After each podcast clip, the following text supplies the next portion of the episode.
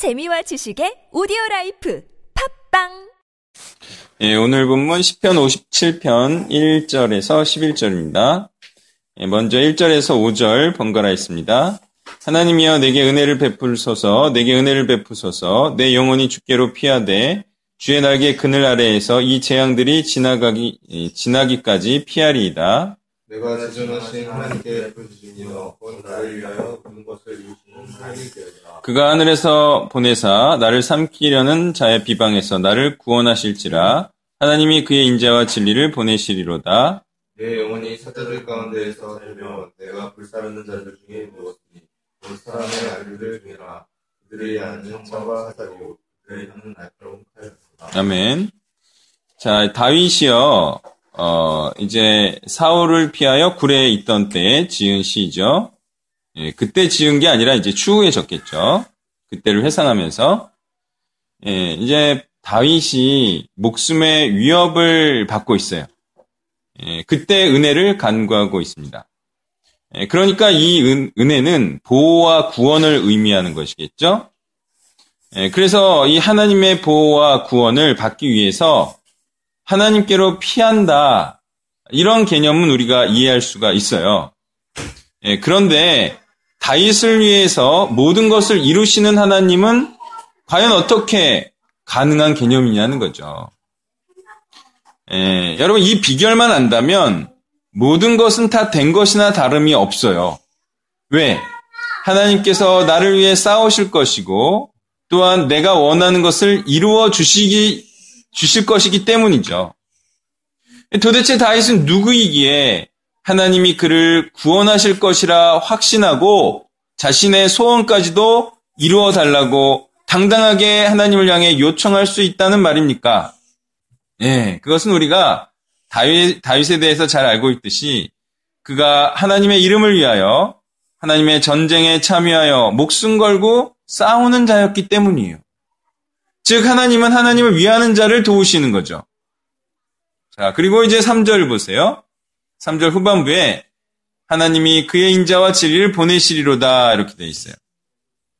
자, 하나님은 어떤 자에게 인자, 즉 은혜, 진리, 즉 말씀을 보내시고 베푸시는가? 예, 우리는 또 이 문맥에서 이 맥락에서 알 수가 있어요. 예, 그것은 말씀, 즉 거룩한 하나님, 하나님의 전쟁터에 나아가 하나님의 이름을 모독하는 자들과 담대히 맞서 싸워야 한다는 바로 이 하나님의 이 뜻을 행하고 있거나 최소한 행하고자 하는 자들에게 베풀어진다는 사실. 우리는 이 사실을 알 수가 있어요. 만약에 그렇지 않다면 다시 말해서 즉 하나님의 뜻 행하기를 추구함과 사모함이 없는 자들에게 하나님의 은혜 바로 그리스도와 그의 복음이 주어진다면 어떻게 되겠습니까? 하나님의 뜻을 행할 생각이 없어요. 예. 하나님의 예, 하나님을 기쁘게 할 마음이 없어요. 그런 자에게 하나님의 뜻이 주어져 봐야 그것은 그 하나님의 은혜가 아무리 대단하다 한들 돼지들 중에 진주처럼 아무 가치를 발휘하지 못하게 된 아무 효과와 소용이 없는 것이 돼버리고 말 것이죠. 그래서 복음이라는 것은 바로 가난한 자, 즉 갈급하게 진리를 찾고 추구하는 자들에게 주어져야 그 가치를 인정받고 어, 소용도 있게 되는 것이죠. 그러니까 진리에 관심이 없고 진리가 주어졌음에도 아무런 반응을 보이지 않는 자들을 한번 보십시오. 그들에게는 진리가 주어질 가치조차 없는 것입니다.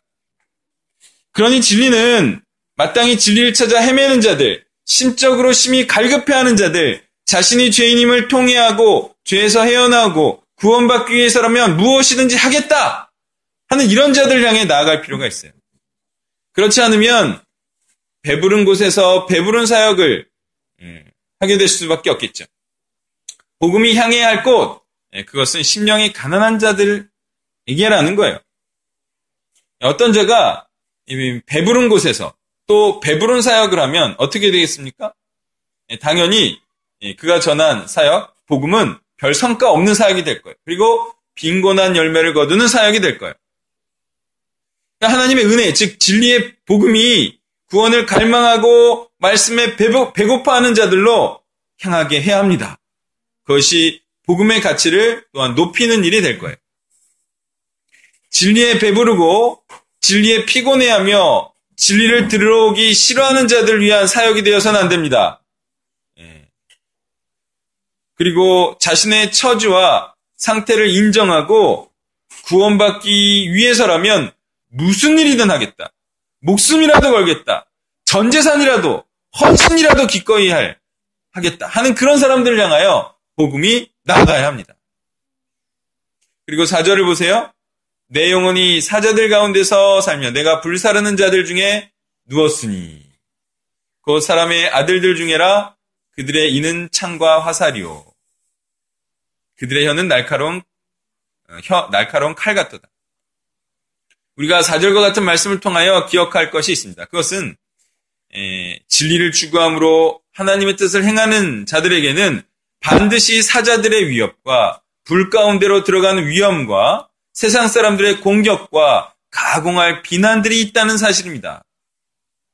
그리고 5절. 예, 5절을 또한 우리가 잘 기억해야 합니다. 하나님이여 주는 하늘 위에 높이 들리시며 주의 영광이 온 세계 위에 높아지기를 원하나이다. 자, 이 5절은요. 이 진리 행함이 무엇인, 무엇을 위한 것인지 또한 무엇인지를 너무나도 잘 말해주고 있죠. 그것은 바로 하나님의 영화로운 이름을 온 땅에 알려서 하나님을 높이고 영광되게 하는 것이다. 라는 사실을 알려주고 있습니다. 그러니 우리가 추구해야 할 일은 온 세상과 온 민족에 그 우리가 전한 얘기를 들으면 하나님께 영광을 돌릴 그런 그리스도의 복음을 들려주고 전파해야 하는 것이죠. 이 일을 할 때 사자의 위협과 또한 불 가운데 들어가는 위험과 또한 세상 사람들의 가공할 비난이 있을 겁니다. 그렇지만 왜 우리는 이렇게 성경에 명확히 나와 있는 이 진리, 이 진리 행함을 왜 그렇게 굳이 별로 어, 하지 못하고 또한 이 진리를 사람들은 세상 사람들은 별로 들으려 하지 않, 않고 또한 그런 자들에게 우리는 또 전하려 하는 것일까요? 굳이 안 들으려 하는 자들에게 전하려는 이유는 무엇입니까 도대체? 복음은 심령이 가난한 자에게 전해져야 그 가치가 인정받고 그 효과가 있는 것인데 왜 도대체 안 들으려 하는 자들에게 자꾸 복음을 전하는 것입니까? 또는 자꾸 자꾸 들으면서 정말 들을 기가 없어서 흥미도 없고 행하려 하지도 않고 오히려 회피하는 자들에게 거듭된 기회를 주려고 하는 것은 무엇입니까? 왜입니까? Why? 그것은요, 떠나기가 싫은 거죠. 그들을 떠나기가 싫은 게 아니라, 그들을 사실은 떠나고 싶어요. 네, 그들을 더 이상 양육하고 싶지 않아요, 사실. 근데 떠나기 싫은 것은 그들이 싫은 게 아니라, 예, 자신이 닦아놓은 터전과 익숙한 사역 환경과 편안함과 안주함을 잃어버리기가 싫은 거죠. 그래서 떠나려 하자는 거죠. 그러면서 하는 말이 있어요. 그것은 최선을 다했다라는 거예요. 최선을 다했다. 그게 과연 최선일까요? 주어진 환경에서 옴짝달싹도 하지 않은 채 그 안에서만 최선을 다한 것을 과연 최선이라 할 수 있을까요? 여러분, 최선이란 무엇입니까? 예, 그것은 땅 끝까지 복음을 전하기 위해서라면 그 어떤 것도 포기하고 희생하겠다라는 결단과 결행. 그게 최선입니다. 그게 우리가 해야 할 최선입니다. 그리고 그 안에 복음 전파를 위한 심각한 고뇌도 당연히 포함하는 개념이죠. 그게 최선입니다. 이렇게 행하는 자에게 하나님의 뜻을 추구하고 행했다라는 의미가 부여될 겁니다. 6절부터 끝까지 번갈아 있습니다. 그들이 내 걸음을 막으려고 그물을 준비하였으니 내 영혼이 억울하도다. 그들이 내 앞에 웅덩이를 팠으나 자기들이 그 중에 빠졌도다. 하나님이여 내 마음이 확정되었고 내 마음이 확정되었사오니 내가 노래하고 내가 찬송하리이다. 내 영광아 깰지어다. 비파야 수금에 수금아 깰지어다. 내가 새벽을 깨우리로다. 내가 만민 중에서 주께 감사하며 나라 중에서 주를. 무릇 주의 인자는 커서 하늘에 미치고 주의 진리는 궁창에 이르나이다.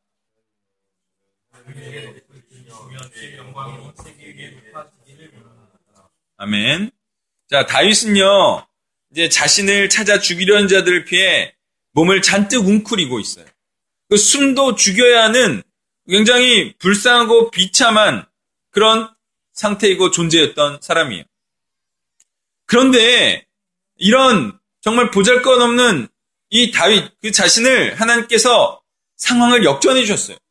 그래서 오히려 자신을 왕이 되게 하고 예, 저 위세등등하게 예, 이 땅에서 쫓던 저들은 오히려 망하게 하는 그런 결과를 맺게 하셨어요. 예, 저들은 복음 전하는 자들을 죽이려는 시도를 했고 그 시도들이 하나님의 공의로운 심판의 근거가 된 것이죠. 이게 자승자박한 것이기 때문에 그들은 누구를 탓할 수도 없는 자들입니다. 자, 그리고 7절을 보세요. 하나님이여 내 마음이 확정됐고 내 마음이 확정되었사오니 내가 노래하고 내가 찬송하리이다. 자, 이 7절 이하에는 이 하나님이 이루신 이 대역전, 이 구원의 역사, 이 구원의 체험을 한 자의 반응이 나오고 있습니다. 그것은 어떤 마음을 확고히 먹고 또 확고히 먹었다는 것입니다. 그 마음은 무엇입니까? 그것은 바로 하나님을 찬양하며 영광 돌리는 삶을 살겠다는 결심이며 마음이었습니다. 그리고 그 이유가 바로 하나님께서 악한 자들의 괴계를 물리치시고 자신을 구원해 주셨기 때문이라는 겁니다. 이것이 구원받은 자의 감격이자 반응인 것입니다. 하나님은 또한 이것을 노렸겠죠. 하나님은 구원이 아니라 바로 이 하나님을 향한 순종, 하나님의 뜻을 행함을 노렸겠죠. 그렇게 하나님은 우리를 구원해 주시는 겁니다. 이러한 구원의 간격은요, 곧이어 9절과 10절로 이어집니다. 주여 내가 만민 중에서 주께 감사하며 문나라 중에서 주를 찬송하리이다. 무릇 주의 인자는 커서 하늘에 미치고 주의 진리는 궁창에 이르나이다. 아, 정말 스케일 크지 않습니까? 이것은 모든 민족에게로 구원의 감격을 노래하겠다는 겁니다. 그리고 10절은 원래의 만물, 이 천지의 창조가 바로 새 창조, 즉 그리스도를 통한 구원의 역사를 말하는 것이다 라고 말하고 있는 것입니다. 자, 온 땅과 하늘에 가득 차야 할 하나님의 영광과 하나님의 은혜. 이게 무엇이겠습니까? 바로 그리스도의 복음임을 우리는 알아야 합니다. 이렇게 새 창조로 하나님께서는 당신의 영광을 드러내시기를 지금도 우리에게 원하시고 있습니다. 11절은요, 5절의 반복이죠. 예. 이것은 또한 구원받은 자로서의 유일한 욕구와 소망, 그것이 무엇이어야 한다? 예, 온 땅, 온 민족에게로의 복음 전파여야 함을 우리가 알 수가 있어요. 예, 구원의 간격을 체험한 자, 하나님의 나를 향한 은혜를 깨달은 자, 그것은 모든 민족에게로의 복음 전파, 그 소욕과 그 소망이 그 가운데 있어야 된다는 겁니다. 여러분 혹시 모든 민족에로의 복음 전파라는 욕구가 있으십니까? 만약 그게 없다면 성령이 없거나 거의 없거나 둘 중에 하나입니다. 그리스도를 믿음으로 구원을 받고 성령을 받았다면 그 구원의 간격을 어디까지가 어디까지 가서라도 노래하고자 하는 열망이 넘쳐나야 합니다. 그 열망이 인생과 환경을 지배하기를 축원합니다. 충분히 복음의 능력은 그 환경과 자신의 여건을 넘어서게 하는 능력이 있습니다. 그래서 복음이 능력입니다. 여러분, 인생을 드리기를 아까워하지 마시고, 이제 환경 탓은 접어두시고, 이제부터라도 한도 끝도 없이 주님의 영광을 드러내고 선포하는 인생이 되시기를 바랍니다. 그게 참으로 하나님의 은혜를 아는 자. 만약에 그런 마음이 없다면 그건 하나님의 은혜를 무시하고 폄하하고 무가치한 것으로 가치절하는 것밖에 안 돼요. 예수님이 하신 일이 그 정도뿐입니까? 우리의 목숨 하나 버리지 못할 정도입니까? 결코 그렇지 않습니다. 성경에서 구구절절히 말하는 그 복음은 네가 마땅히 하나님 앞에 너도 목숨을 드려야 한다. 이 마땅한 사실과 진리인 것입니다. 여러분 더 이상 구원받았는지 안 받았는지에 애매한 가운데 있지 맙시다. 우리는 과감히 구원의 감격을 노래하며 온 민족으로 뻗어나가는 복음이 되게 합시다.